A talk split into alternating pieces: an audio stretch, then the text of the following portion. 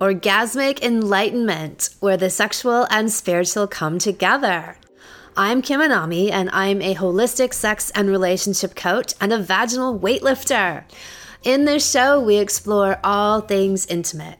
I believe that our sexual energy is life force, creative energy, and we can use it to shape our worlds, strengthen our relationships, and self actualize. I blend the most avant garde information from neuroscience, ancient sexual practices like Tantra and Taoism, to renegade wellness modalities to show you how to create gourmet sex in your lives. Come one, come all. Circumvent the circumcision. In today's episode, I'm speaking with Brendan Marotta, who is the director of the 2017 film American Circumcision.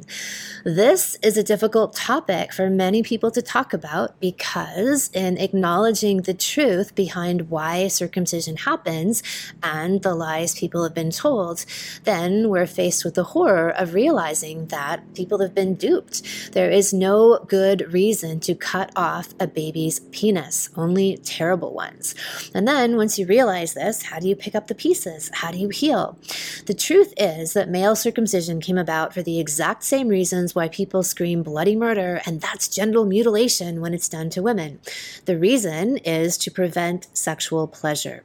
Oh, but isn't this for religious reasons, Kim? But it's it's for hygiene, right? Um, really? You think that God or nature messed up the most important part of humans' anatomy, the part re- responsible for the reproduction of the species, and oops, made a mistake there? No dig deeper within every single culture, religion, or explanation around circumcision. You go back further, and it's always about trying to prevent sexual pleasure, knowing that this part of the male anatomy is incredibly sensitive. And if we remove it, we will perhaps remove also their desire for excessive lust and sex. But what it really does is cut off, obviously, a very pleasurable part of a person's anatomy and the essence of who they are. So, you know, in the midst of all of these stories and rationalizations and beliefs that people have, we see people fighting for the right to circumcise. This is called internalized oppression when people can't bear to look at the truth, they settle for a lie or a story that makes themselves feel better about something that's utterly horrific. It's a form of Stockholm syndrome, this idea you're being kept prisoner and you fall in love with your keeper as a way of making the experience not feel so bad. I believe that the reason we have a premature ejaculation epidemic, where 75% of men come within three minutes of intercourse, is that men are fully dissociated from their sexual organs. And how could you not be when one of the biggest and most formative experiences of your life, perhaps even on the first day of your life, is having your genitals cut off? In the interview with Brendan, we'll discuss how the foreskin is not some inconsequential part of the male anatomy. It actually has miles and miles of nerve endings. How, through the ages, circumcision has been used as a cure all for all kinds of random things like diarrhea. And we'll address the common myths that people have about why it's useful, like this idea of hygiene or the concept that babies don't feel pain. And what is foreskin restoration? And is it really effective? The answer is yes. And how the foreskin itself in an intact man is multi orgasmic, capable of having all kinds of different orgasms, just like the way women can have G spot orgasms and cervical orgasms in their vaginas. So here is Brendan. Brendan, thankfully, was inspired to bring all of his information and research to the public. This documentary has been years in the making.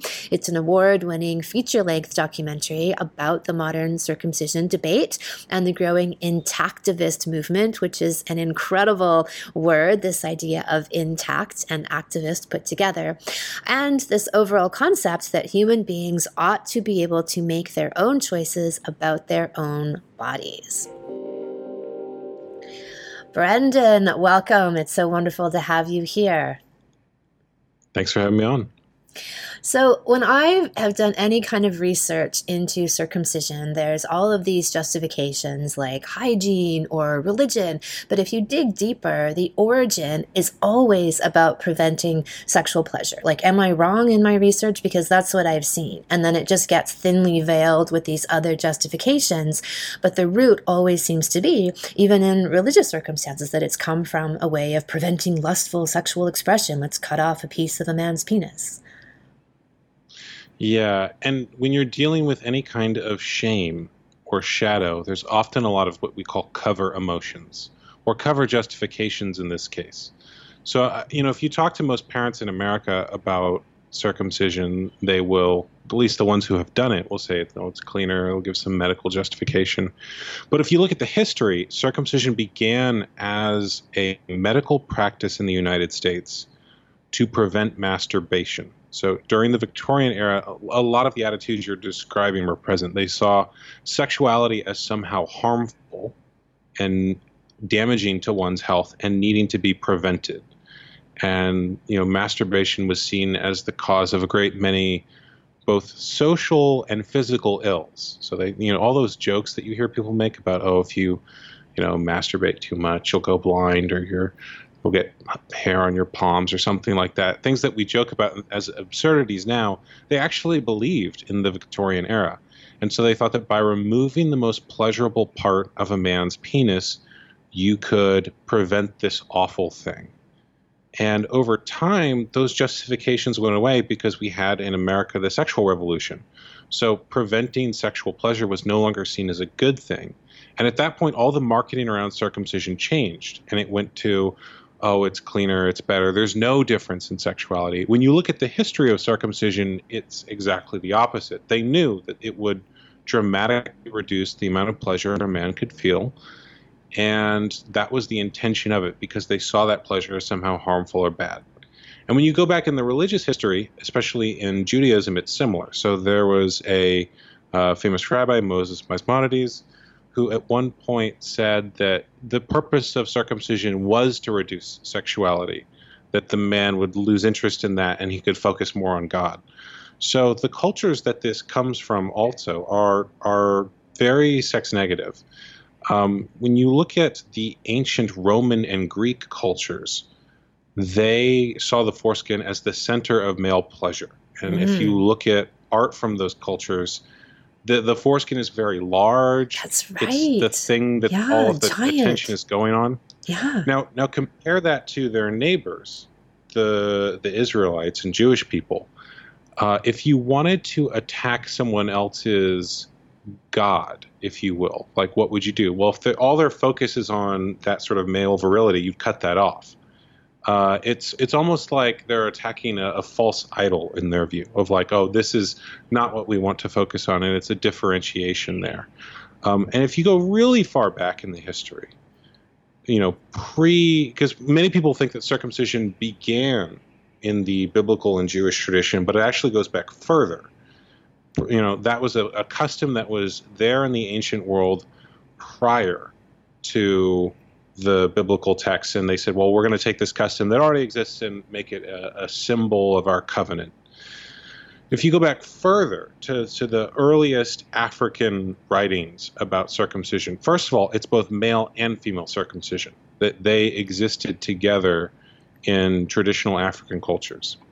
And when you go back to the symbolism of it, what they believed was that in the the foreskin was the feminine of the man, and in the clitoris was the the masculine of the woman. So, and that to create gender, you had to remove the opposite gender from the other. So the the foreskin is wet, it's enveloping, it's receiving, all things that you would associate with the feminine body. And the clitoris, it gets erect. It is a, a nub. It is uh, sticks out from the body, and they see this as more masculine. And so they thought to create gender, you had to remove one from the other. And now we have a very different view of gender. And I think part of the reason that Western cultures see female circumcision as really bad and male circumcision as tolerable is that women have fought very hard for the right to play the masculine role. So the idea one of the worst things you could say to a woman is that it's not okay for her to play a traditionally masculine role and that she has to play a traditionally female role. So, like, mm-hmm. if you were to say the phrase, you know, get back in the kitchen, that would be extremely offensive. But the opposite, the opposite's not true.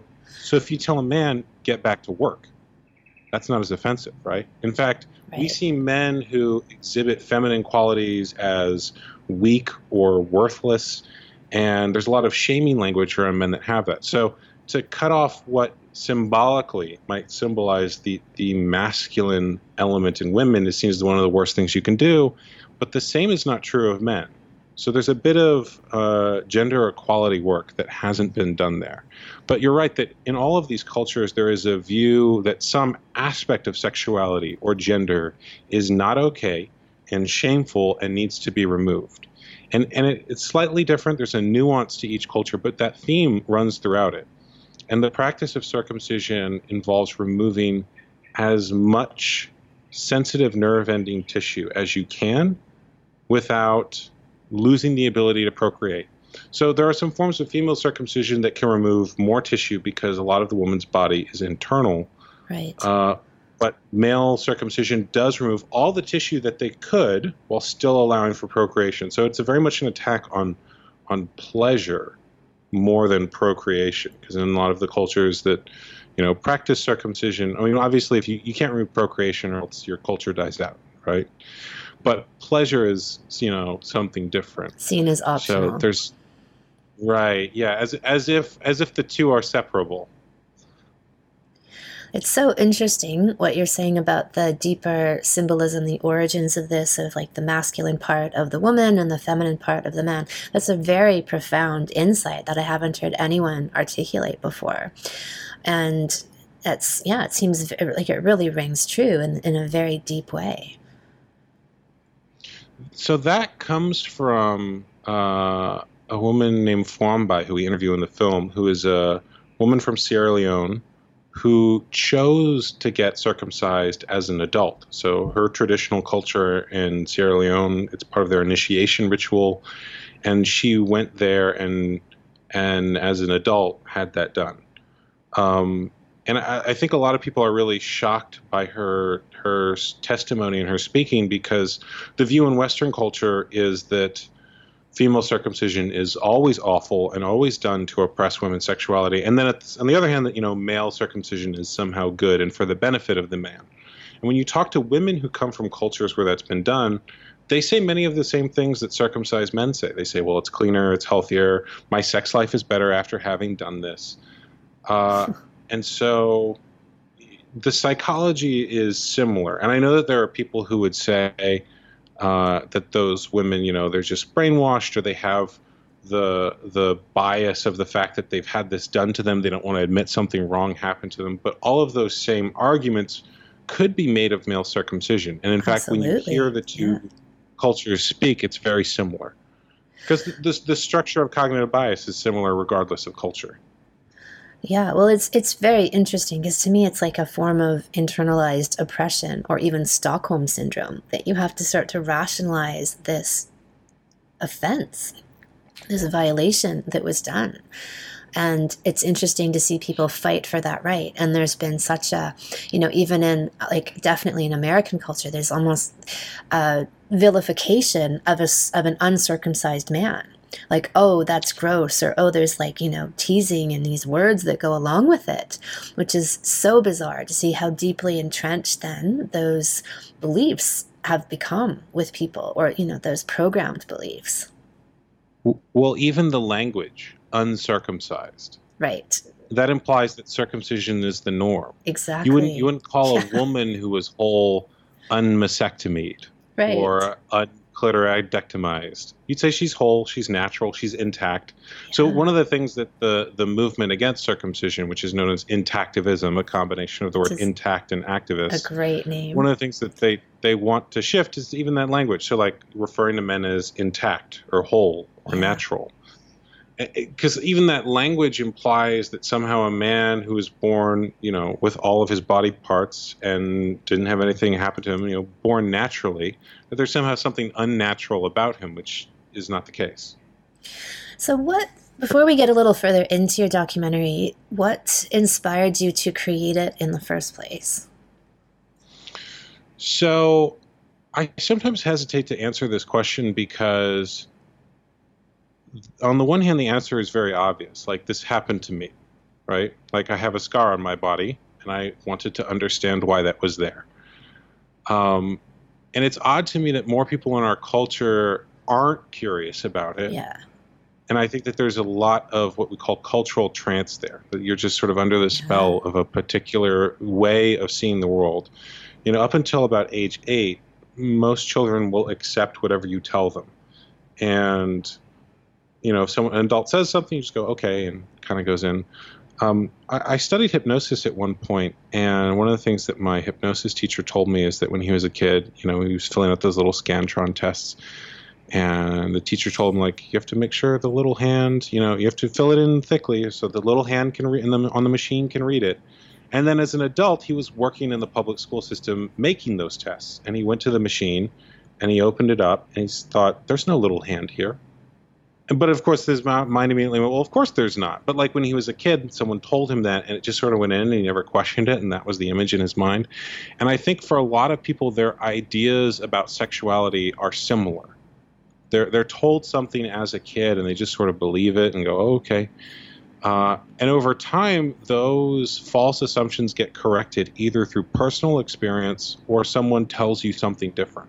Like but our culture Claus. is not very yeah exactly but our but our culture doesn't really know a lot about the foreskin. People aren't educated about it, and unless if if, it's something that happened to you, and you're a straight man, or you're with partners who are circumcised, you're not going to have that experience to see something different.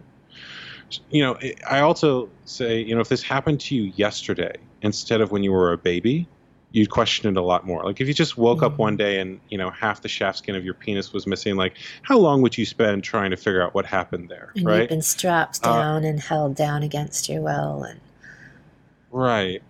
So so you have to have a point where that trance is broken, and for me. Uh, that was during a meditation group in Los Angeles. So I, I have a practice of Zen meditation where I just sort of sit and am present with whatever comes up. And I had sort of stumbled across the topic of circumcision before and always sort of thought, well, that's nothing I can do about that now. So, mm-hmm, you know, out of right. sight, out of mind. I won't think about it. Uh, it's kind of uncomfortable to think about. And yet during this meditation, I, I felt this sort of cold sensation in the body. And I felt all my energy drain down to my belt. And it was this really uncomfortable uh, like cold presence. And I just had the word circumcision enter my mind more than once during this meditation. And so I thought, okay, some part of my consciousness wants me to look at this. And I pay attention to what comes up in meditation. So I went home and I started researching. And one of the first things I found was something called foreskin restoration. So there are complex nerve endings in the foreskin that you can't get back if you've had them removed. But what men will do is they'll take the remaining skin and stretch it over time. Just gentle, constant pressure until they have a covering of that part of the body again. And one of the things I learned while working on my documentary is that there's nearly, and this is our best estimate because obviously, you know, there are a lot of men who do this and do not uh, share that they're doing it with anyone. But the best estimate I've heard is about a quarter of a million men around the world doing this. Wow. So I thought that's interesting. You know, my my my whole life I've been told there's nothing I can do about it, and right. apparently there's something I can do about it. So what else have I not been told? And that sort of opened the the the gates to learn everything that I could possibly learn about this subject. So let's dive into what are men missing if they have the procedure done? Because I think there's this, again, justification, rationalization like, oh, it's no big deal. There's just a little snip or cut and whatever, no big deal. You know, I still have sex, norm, you know, like I still have pleasure during sex. What are men missing that they don't know they're missing? So, first of all, there's no standard what men are missing. It actually varies person to person. It's not like men are born with a dotted line on their body that says cut here, right? So there's in America they differences. Are. right. Well, that's the the cultural perception. But the one the, the part that is removed in every circumcision uh, is the foreskin and the frenular band, the, uh, or the excuse me, the ridged band, the the opening that encircles the foreskin. And this is the most nerve dense part of a man's body. So, the same way that women can get orgasms and different sensations from different parts of their body, men actually can too. And so the sensations that come from those nerve endings might feel slightly different than the ones that would come from the head of the penis and the ones that would come from the frenulum, which is the underside of the foreskin. If you have ever looked at your penis, there's sort of, or a penis, I suppose, uh, there's sort of a, a, place that comes up on the underside. And that's actually what's known as a, a, frenulum. It's something that holds the foreskin in place and connects it. You, you have a frenulum in your lip that keeps your lip from falling down in front of you and right. connects the underside of your lip. So there's something similar. And and there's a lot of nerve endings around the opening, that, that ridged band, which makes sense. You have a lot of nerve endings around all of the openings of the body. So, for example, your lips, um, uh, woman's vagina and and the anus and all of those places because it's important for you to know if something's entering your body or not, right? And the same is true of these nerve endings around the edge of the foreskin. Uh, and the inside of the foreskin, the foreskin itself has two layers. So there is the outer layer and then the inner layer, and the inner layer is full of sensitive tissue. And if you have been circumcised, you can feel the difference between those layers by running your finger along the area above the scar line and the area below the scar line. And I would bet that the area above the scar line is significantly more sensitive. So if you can you can actually if you're if you're circumcised feel the difference between what that foreskin lining would feel like and what the area outside feels like. And on circumcised men, the most sensitive part is often the scar tissue because scar tissue tends to feel a bit more, but it's more sensitive to pain. So if something has experienced right. scarring, right. the body wants to know, okay, if I'm going to feel pain here again, I need to be aware of that. And so it's actually a little hypersensitive to pain. And and you don't want that part of the body to be hypersensitive to pain. I think most people would prefer that it's sensitive to pleasure or good sensations. Mm-hmm. Um, so the, the nerve endings that are in the foreskin and the ridge band are what's known as Meissner's corpuscles. And you have the Meissner's corpuscles in the palms of your hand. That's one of the most common places to feel the difference. And the interesting thing about those types of nerve endings is that the lighter your touch, the more that you feel. So if you just sort of palm your hands together, you might feel some sensation. But if you really slowly run a finger across the palms of your hand or a feather or something like that, you'll feel it a lot more and you can feel that the back of your hand doesn't have the same sensation. So if you run your fingertips along the back of your hand, you do feel something, but it's not as much as the palm of your hand. So similarly, there's a lot of nuanced sensations that the inner lining of the foreskin and the ridge band are capable of.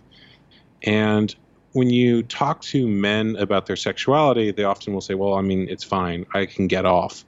But they're not aware of the different types of sensations they're getting they're not aware of the quality of those sensations. So you might feel good, you know, if someone uh, touches the palm of your hand, but there's a difference between that and the nuanced sensations you would get for, from different types of touch.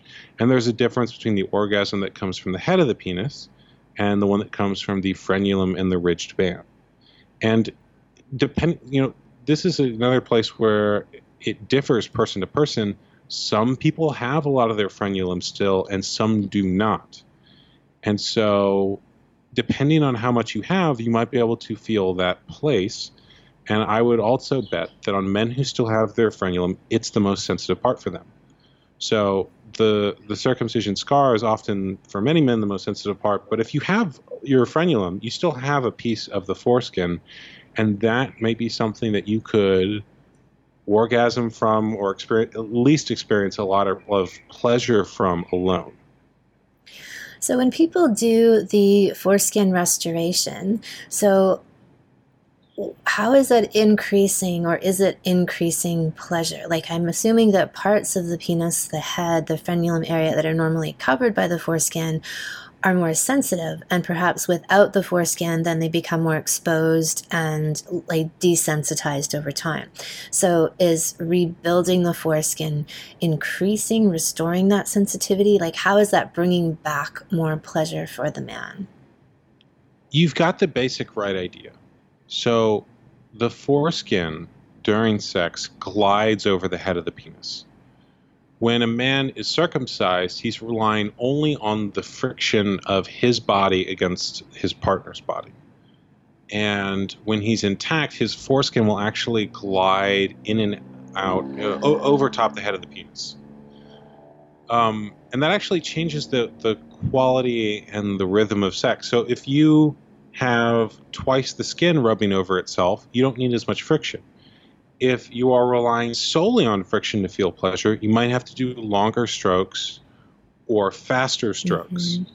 And that changes the experience for the woman as well. Because if you have to do longer strokes, you pull your body away from the woman more than, than you would have to if you were able to do shorter strokes and stay closer. Uh, that I've heard it said too that those shorter strokes often mean that your body is rubbing against hers more and also rubbing against the outside of her body, so her clitoris and things like that. So it changes sex for both partners. And if you restore the foreskin, then you have that gliding motion again, and sex is closer to what it would be if you were hmm. natural or intact. But the other thing that it does is that it keeps the head of the penis more wet and sensitive. So if you rub a body part a lot, like say along the inside of your pants, or even, you know, one of the most common places this happens is your elbows. You, you get what's known as keratinization. So the body feels something rubbing something a lot and starts to build up tough tissue there. It's similar to how, you know, you have a lot of nerve endings in your hands, but if you work with your hands a lot, you get calluses on your hands because the body wants to keep that area safe. Similarly, if you look at circumcised men, the head of the penis is often keratinized. It looks dry and sort of cracked skin. And if you look at intact men, it's much smoother. And so when you restore the foreskin, when you have a covering there again, you have that area become moist and softer again. M- men actually also produce their own natural lubrication and it's exactly the same as the lubrication that women's bodies produce. So in America, you often a lot you know America actually it's America and Israel are the largest markets for personal lubricants. Now, why is that? It doesn't make sense that in nature you would need to for female for for for for lubricants for sex. Um, so things like you know Astrogliders, things like that. So just in general sales, um, not specifically for females. Yes. So general, not not female specific. Um, but you look at that, you know, it doesn't make sense that you would need something like that in, you know, in nature. You you, sh- right. you shouldn't have to like go to the CVS before you have sex with someone. Um, the body naturally produces its own lubrication, but when that's removed, then the man is not producing his. And actually, when people shame intact men's bodies, one of the things they'll say, they'll talk about is smegma or that there's like something in there. But right. that's actually the same lubrication that's in a woman's body. So when you talk about a woman being wet, it is exactly the same as the thing that we shame in men. And that lubrication comes back if you cover the head of the penis and it's not drying out anymore. And by the way, if you're circumcised, you could test this. So if you were to just wear a condom for two to three weeks straight, this would also occur because that part of the body would be covered and it wouldn't be rubbing against everything, and some of that sensation would come back. Uh, I actually know one guy who he was thought, thought this whole anti-circumcision thing was kind of silly and wanted to debunk it, and tried that, and uh, then became an intactivist and started a chapter of the organization. So you know these the interesting thing about all of these sexual claims is that even if you're circumcised you can test them on yourself if you're willing to explore but i think that people are sometimes afraid to explore because of what it would mean if that were true which gets yeah. into the whole psychological element and the fact that um, you know people are very afraid not just to face sexuality, but also trauma and, and things they might have experienced. Absolutely. I mean, the stats that I've seen are that women enjoy sex and orgasm more frequently and have more lubricated, naturally sex with intact men. Yes. Yeah. So, walk me through a couple of the common myths out there. Like we talked about the origins, like dispelling the idea that it's somehow this religious based thing, which whatever becomes a cover for the true source of it. But what about the hygiene argument and the idea that babies don't feel pain? Can you talk about those? Sure. So the hygiene thing actually goes back to the Victorian history I mentioned earlier. And when they would talk about that, they were not talking just talking about physically hygienic, but morally hygienic. That there's something somehow unclean about sexuality that needs to be removed. Uh, and that claim got repeated later and really popularized. Uh, I think it was either the 40s or the 50s. I don't remember the doctor's name who did it but he was also very specifically referring often to. Was it Dr. Um, Kellogg? Um, Wasn't Dr. Kellogg? No, so, so Kellogg was a Victorian. uh, oh, he was earlier. He was very pro circumcision. Yeah, but there was someone in the uh, 40s and 50s, I believe, who was specifically promoting it because he saw uh, black sexuality as somehow predatory and was specifically promoting it to that community to make them, really? you know, quote unquote, cleaner. Yeah, there's a lot. When you get into the history of this, there's a lot of weird claims that have been made. I mean, at one point it was supposed to cure epilepsy. Um, you know, there's all sorts of like weird. I saw about diarrhea. Like if you had recurrent diarrhea, if you got a circumcision, that would help. Yeah, the, the joke I've heard is that it's a cure in search of a disease. So we, we know we're doing this, right. so there must be a reason why we're doing it. So we got to find something that we can use the justification. And, and that's the challenge of, of anything that has the structure of trauma to it is that, well, if you acknowledge that something was a trauma or was wrong, then you also have to acknowledge the people who didn't protect you when you were young mm. and that they might have done something wrong. And I don't want to acknowledge, you know, that my parents might have done something bad to me. So I will pretend that my parents were perfect and my culture was perfect. And in fact, because I want to be perfect too, I'll reenact the same trauma on my own children, right? Uh, and so a lot of these excuses follow that structure, and I can get really deep into the science of some of them. You know, the first sequence around uh, one of those claims was just an hour on one of them in, in my film.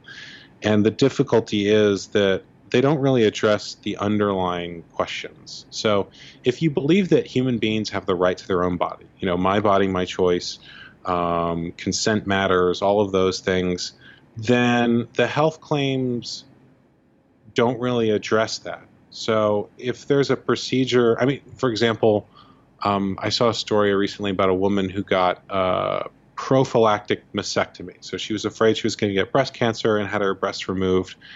And you could debate whether or not you think that's a good idea but I don't think anyone would seriously argue that you should then do that to children so that they don't have the same health benefits, right? We all acknowledge. I wouldn't no, be surprised if we get there. Honestly, oh. the way things are going these days, in the next few decades, that wouldn't surprise me.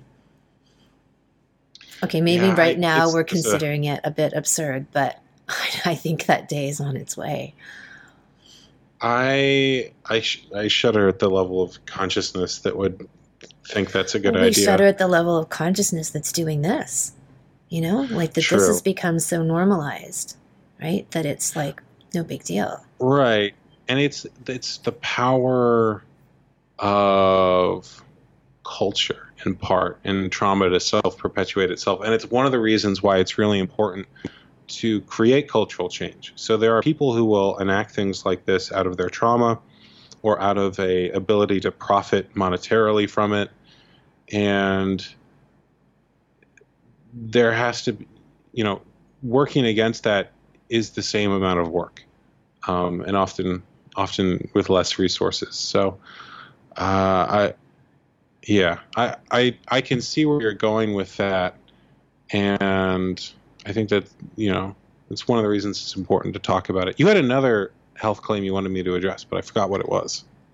Well, the hygiene one, like I'm not sure if you fully answered that, but if somebody was, you know, making that as their argument, because when I brought it up to people, that's usually the first one that they cite is health and hygiene.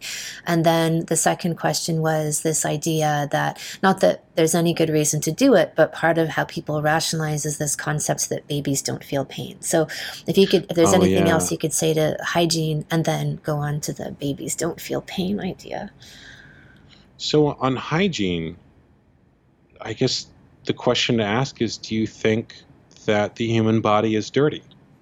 Do you think there's inherently something gross or unhygienic about sexuality? Do you think that children are born in need of fixing? And part of the challenge of those excuses is that they're a, a one liner that's designed to end thought. And when you start actually seriously considering the idea that somehow the natural male body is Mm. unhygienic and in need of fixing, it becomes absurd. And it reveals a way of thinking that is almost Part of the- anti human.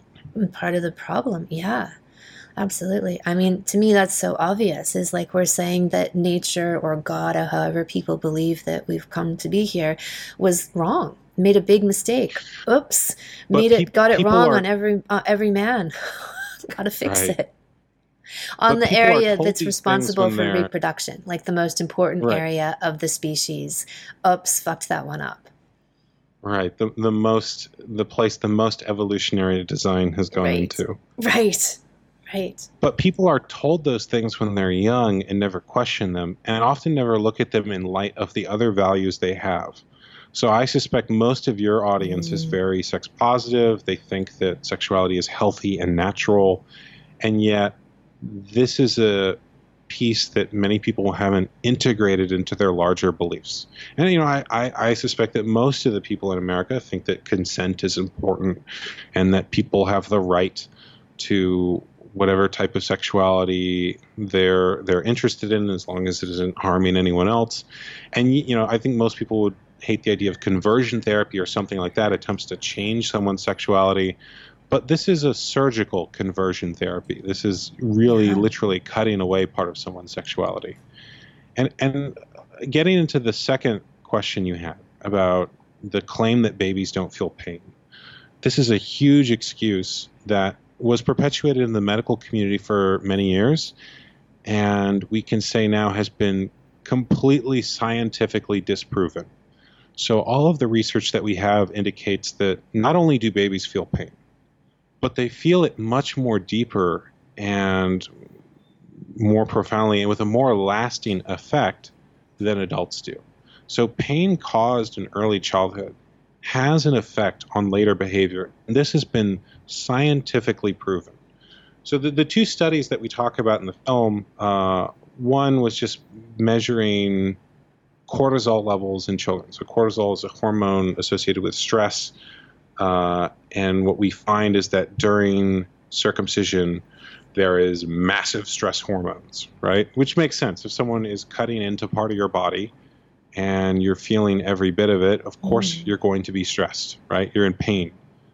Um, and I think the only reason this claim was even something people would say is because we're dealing with children who are not capable of language yet. Right So if someone can articulate their pain, then we acknowledge it sometimes.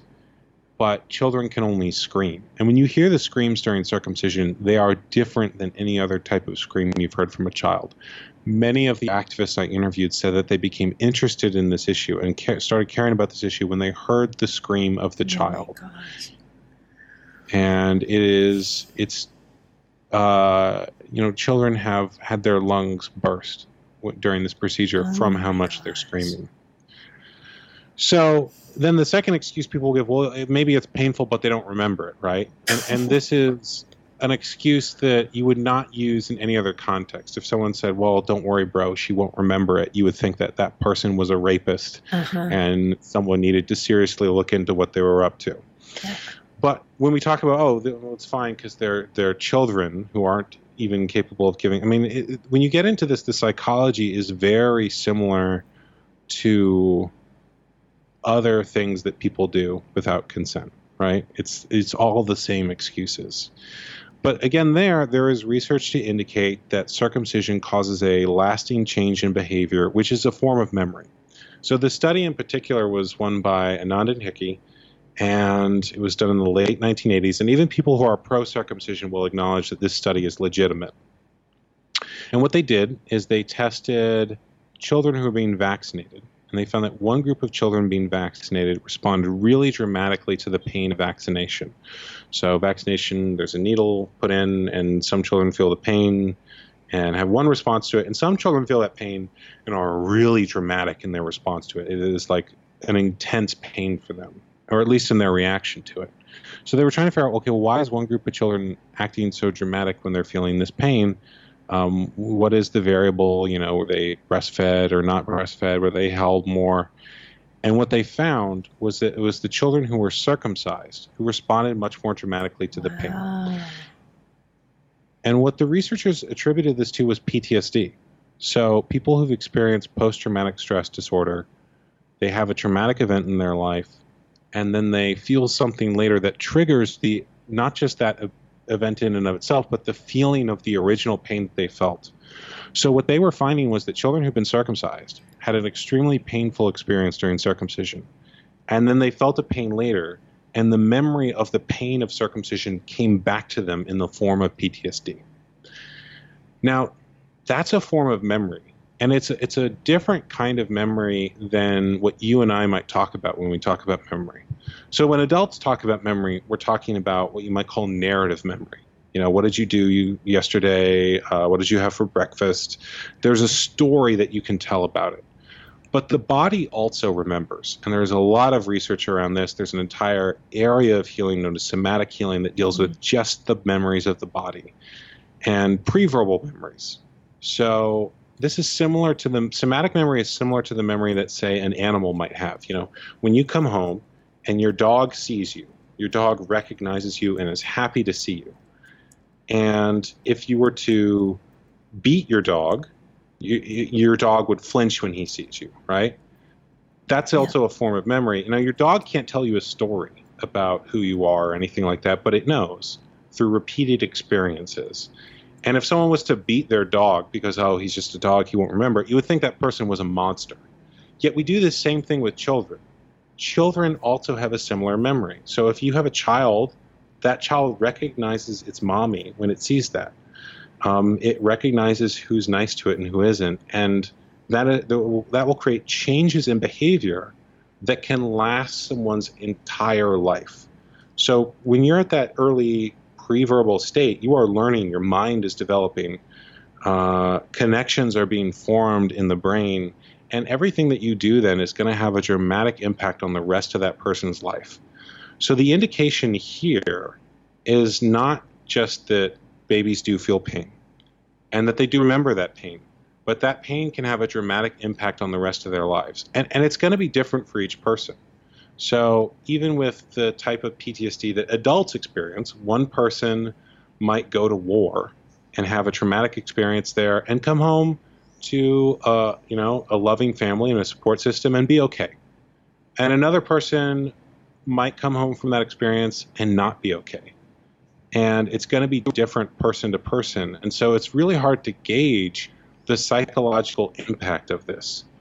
But you would have to believe that everything we know about childhood development and sexual trauma and post traumatic stress disorder is wrong to think that this isn't having a huge impact on every man in America who's circumcised.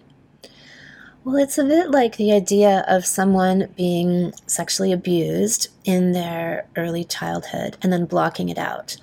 And then they go on into their sexual relationships and they manifest all of these issues. Like for women, it can often be mm-hmm. like low libido or can't lubricate or develop these growths in their reproductive organs or have what's called, like I call it vagina on clampdown, which is a very common symptom of unresolved sexual abuse where their vaginas are literally like clamped shut and won't open because the body is saying, hey, until you heal me, I'm not open for business. Like, you know, I need healing. And but they don't know and, and they might start to do some work and uncover that some people have memories of these experiences maybe they were older but if you, but for men, you know, and I, one of the major, major things that I see in men as a sexual challenge is premature ejaculation. Like the stats are something like 75% of men ejaculate within three minutes of intercourse. And to me, this is massive. Like the way men can overcome this with a lot of work, but there's this massive dissociation and disconnect with their genitalia. And they often will, you know, claim that it's sort of like they get to this place and then they feel like they don't have control. They lose control. There's like a blackout zone. And I attribute that. My theory is that that's a big part of that could be circumcision related. But overall, like, so you're talking about these somatic memories and deeper memories, and people having the psychological and emotional imprint, energetic imprint of having had these experiences done to them. How have you seen people heal? Because I would imagine that, so apart from the physical aspect of restoring the foreskin, but you know, I would think that even men who might perceive something a little bit off, if they have that level of self awareness, won't. It'll be hard for them to attribute it to circumcision unless they're in a community having those discussions or like you had a direct personal insight, like from your intuition that they're not really allowed to even make that connection. So I would imagine that A, first, that's a struggle to kind of put piece that together. And then B, like, what have you seen people do to heal the more energetic, emotional imprinting of those experiences from a trauma perspective? So the types of healing work that I have seen be most effective and heard from men are most effective fall into two categories what you would call somatic work, so work that bypasses the conscious mind and goes straight to the body. And there is a whole genre of healing work that you could call somatic work. And the other category is what you might call trance based work, or work that bypasses the conscious mind to go to the deep mind, things like primal therapy or hypnosis. Or I actually just this past week became certified in a method known as completion process which uses the feeling that's arising in the present moment to go back mm. to the mm. memory where that feeling was first felt. Right. And there's and, a lot of so I'll just interject there, but yeah, there's a number of those therapies I recommend in my work for the, for exactly that, like sexual abuse and trauma assault type healing, because we want to get into the visceral neural pathways of the body and bypass any mental. Like talking about it doesn't help, doesn't actually heal. You can recognize, okay, intellectually, this might be where this came from. I get it. That's why I'm having these reactions, but it doesn't actually remove the reaction. Yeah, T- talk therapy tends to be ineffective on this, except in one case. If the person feels like they're not allowed to talk about mm. this issue or feel this mm-hmm. issue, then having someone else validate that that's okay can be really powerful. Because very often men do have feelings about this, and when they try to share them, they're told, you know, what's wrong with you? That's normal. Mm-hmm. Um, is, what are you saying? There's something wrong with your penis? And there's all this sort of shaming that goes towards that. And so hearing someone else talk about it, I mean, I find this happens even just with my film. People ask me, "Oh, what do you do?" as a casual question, and then uh, I'll share some of you know the film with them, and then just me saying, "Oh, I made a film about this issue," gives people permission to talk about it and go, "Oh yeah, like mm. I've heard something that i've felt something about that." Um, so that's the one case in which I think it's useful is just the validating of someone's feelings and yeah. making it okay to go there. Well, presumably that the person they're speaking to will validate them and not just say it's normal. You'd have to find a special circumcision trauma therapist to work with because I bet you, you know you'll be, be dealing with people's own inherent. How many therapists do that? Yeah, right. Their own inherent biases. Well, they they treat it as. Um, like that this person must have some unique psychosis or oh. issue to be concerned with that. And if you're a healer and you invalidate the person you're working with, you're not a healer. You know that you will never accomplish healing in, until you can acknowledge the problem.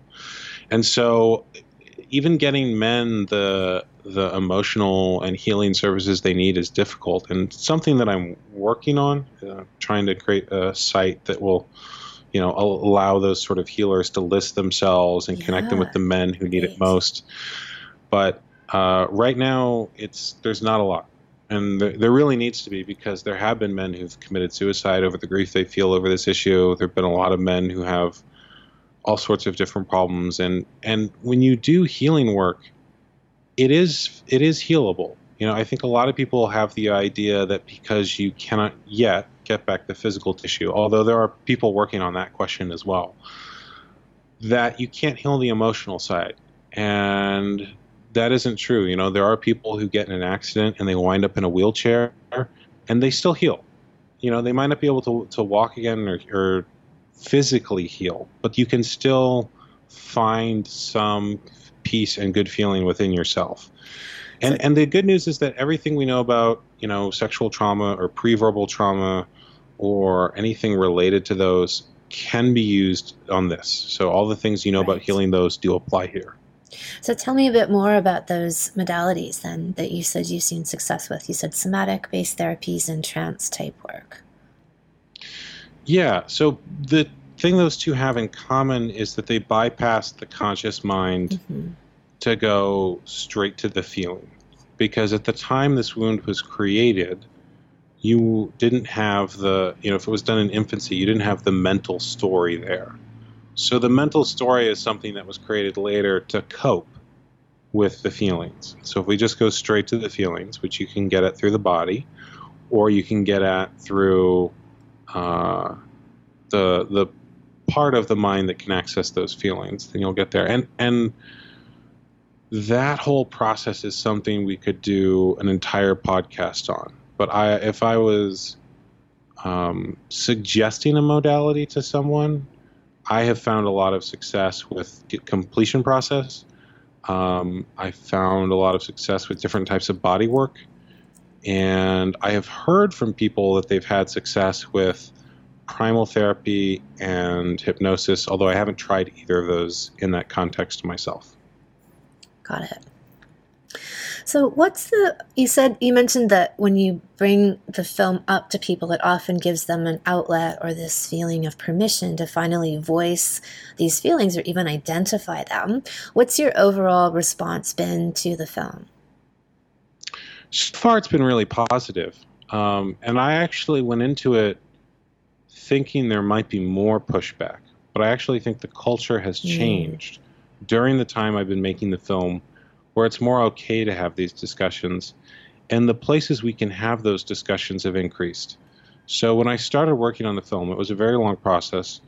And when I started, you know, the social media we have now didn't exist. So Facebook was just becoming popular.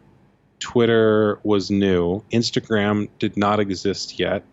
And the types of podcasts like yours were not popular yet. There were, you know, if you talk to someone about podcasting, they'd say, "What's that? Mm-hmm. Is that like a radio show?" Now that's all that we do when we consume media. Most young people don't even have a TV in their room; they have a laptop. And so the way that people receive information is different now, and the willingness to receive new information is greater because I think people are starting to see that there's a lot outside that traditional corporate media that has great things that they might want to learn about or a lot to offer in those spaces. So the reception has been incredibly positive. Uh, I've seen a lot of messages on social media and gotten a lot of messages from people saying that the movie has changed their life. It changed their decision with their own children. It allowed them to feel heard. And a lot of men have said that there was a something that they wanted acknowledged in greater culture for a long time that my film acknowledged. So it's been really positive. And what I've noticed now is that the people who don't want to understand this issue or don't want change on it have largely fallen silent because before, you know, someone would go on TV or they'd write an article or write something in a newspaper talking about oh how great circumcision is. And no one had a way to speak back to them. And now if they say something like that the men who've been harmed by this and the parents who feel like they were deceived by their doctor when the doctor pushed this on them are able to talk back to them. And when you put those two stories side by side it's not very flattering for the people who are still promoting this. And so they've largely fallen silent You know, in my work, I talk about how the vagina is capable of all different kinds of orgasms and sensations. And in Taoist reflexology, they apply the same concept of a reflexology map to male and female genitalia. And so there's, like, say, the head of the penis is connected to the heart, and the cervix in the woman is connected to the heart point, and beautifully, like, they match up when they're inserted, you know, together. And so there's all of these different sensations and emotions and pleasure spots that vary throughout the anatomy. And in your film, you feature someone called Glenn Callender, and he talks about how he can have orgasms with different parts of his foreskin and um, like just tell me about Glenn and his fantastic foreskin and his multi-orgasmic abilities because he seems like he's basically demonstrating this in the male version of there's all these different pleasure spots in an intact man that are available that somebody else may not have. So I'll preface this by saying that Glenn is an outlier, and that the same way that there are women who have their whole anatomy, who have a variety of different amounts of sexual pleasure based on their knowledge of their body and their comfort in their body, and if they have received shame or approval for their sexuality the same is true of intact men. Well, let me just interject there, has... though, because because in my philosophy, everyone can, but they have different oh, kinds oh, of blocks, can. yeah, that lay on top yes. of that. That then once yes. those blocks are removed, which could take minutes and could take years, depending on the person, yes. um, they all we all have that same potential to be crazy multi-orgasmic, thirty orgasms in a row. Like everyone can, but it takes work to get there and to heal often to right. get there. Okay. Great. Uh, that's where I was going next. Okay, I, I, totally agree. So everyone everyone is capable of that, but not everyone does. And I bring that up because every now and then someone will see that sequence and say, "Well, I know an intact guy who can't do that." And then okay, right. you ask some more questions, and they go, "Well, he always felt insecure about his foreskin growing up because people right. told him he was different, and there was something wrong with that." And it's like, "Oh, okay, well." Maybe that has something to do with it. So, right. um, what Glenn did is he looked at a study called the Sorrell study, which went into penile sensitivity. It's one of the best studies that has been done on intact anatomy. And he said, Well, I have all those parts. Like, what is the difference between them?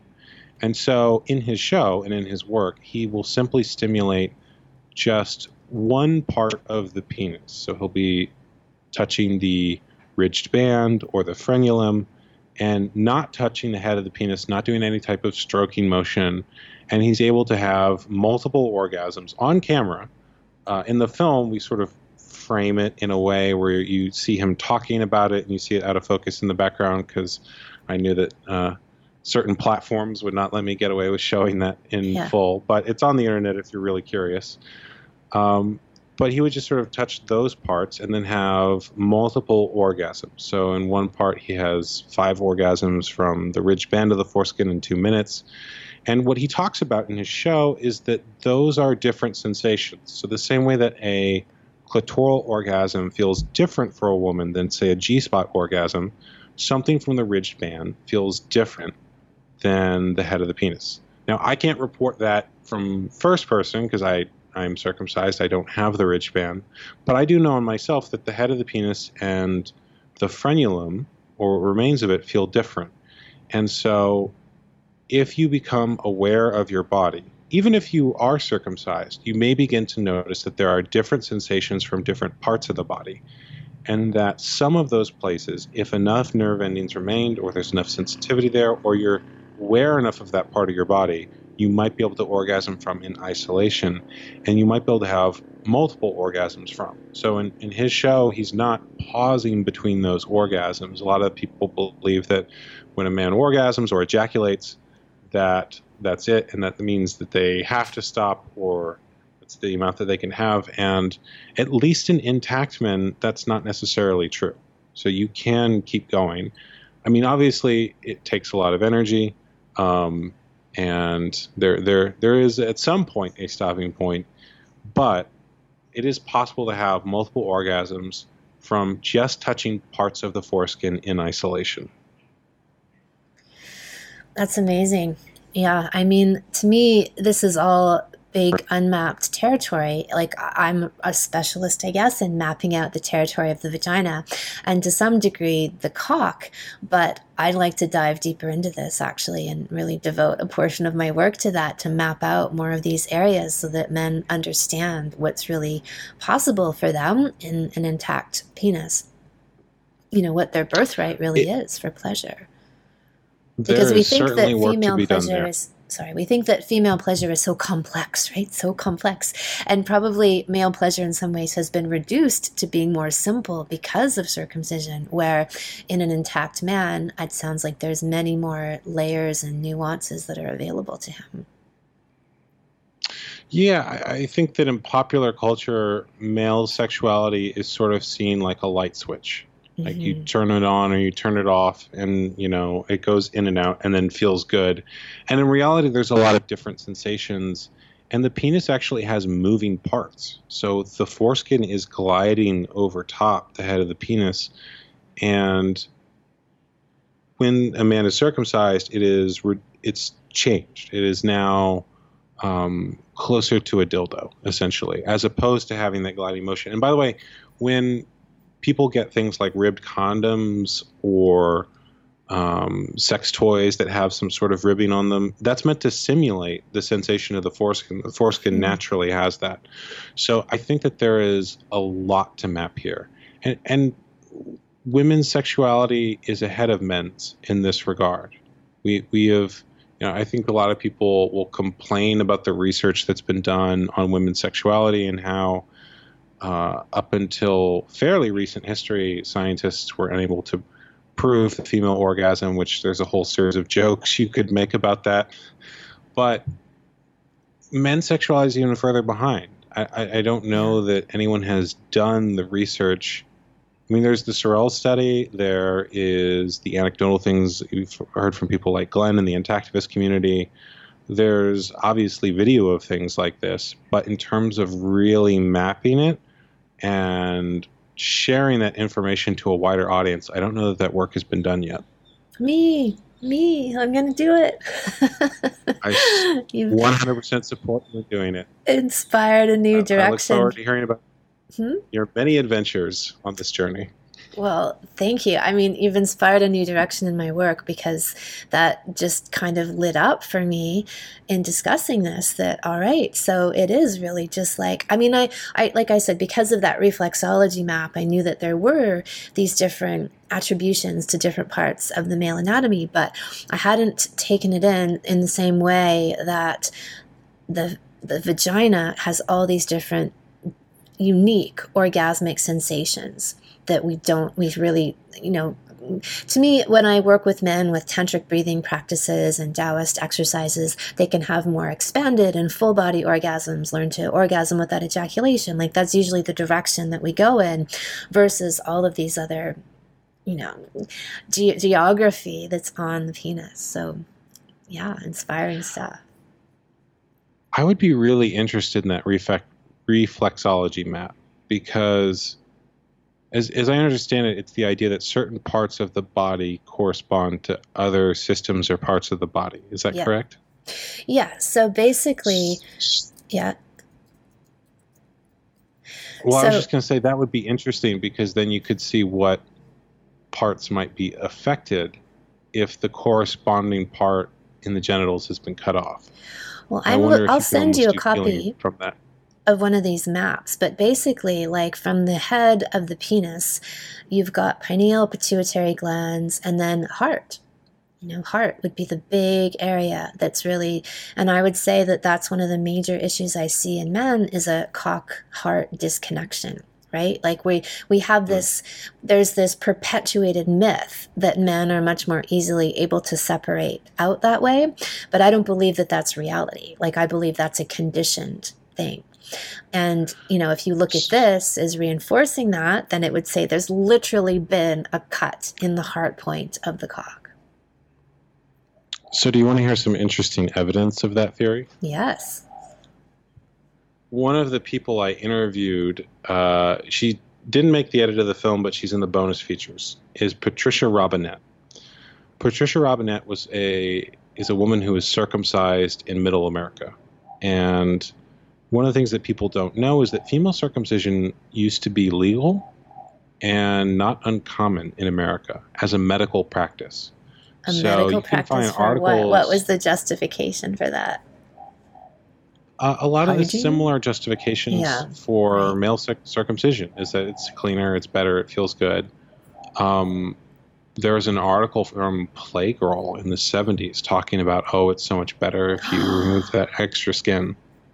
Oh. Yeah. I mean, you can look this stuff up. Um, Patricia Robinett wrote a book about her experiences called The Rape of Innocence. And there is another book that the name I'm blanking on, it's a very like academic tome. If you put female circumcision into Amazon and want to get a giant piece of academic reading on this, it goes into the full history. But one of the things that Patricia talked about is that she had a lot of similar attitudes and traumas as men. So she reported that she would go from sexual experience to sexual experience, never feeling quite fulfilled, feeling like, oh, maybe if I try this new partner or this new position, I'll finally get what I'm looking for. Um, her sexuality mirrored a lot of the negative stereotypes we have about men, which brings up the question are these things that are true of men, or are these things that are true of men who have received sexual trauma on the first day of their life? Right. And if that's the case, it implies that a lot of our research around gender or sexuality is untrue because it doesn't control for circumcision status. Yeah. So if all the knowledge we had of women came from studies of circumcised women, right? I you'd you'd question those studies and say, well, is that really true, or you've got this huge variable you're not accounting for? Exactly. Um, and so, I, you know, one of the things that Patricia talks about is like all of the things that you would say about men and male sexuality were true of her until she processed her trauma and she actually ended up becoming a hypnotherapist and doing a lot of healing work and things like that. So it's very similar when you look at the trauma for both genders. And I, I suspect that a lot of the ideas we have about men and male sexuality are really ideas about traumatized people. It's a brilliant observation. Yeah. So, is there anything else you want to add to the mix before we wrap up? We think we've covered a lot. We've covered why not and how you can heal. Is there anything else you want to add?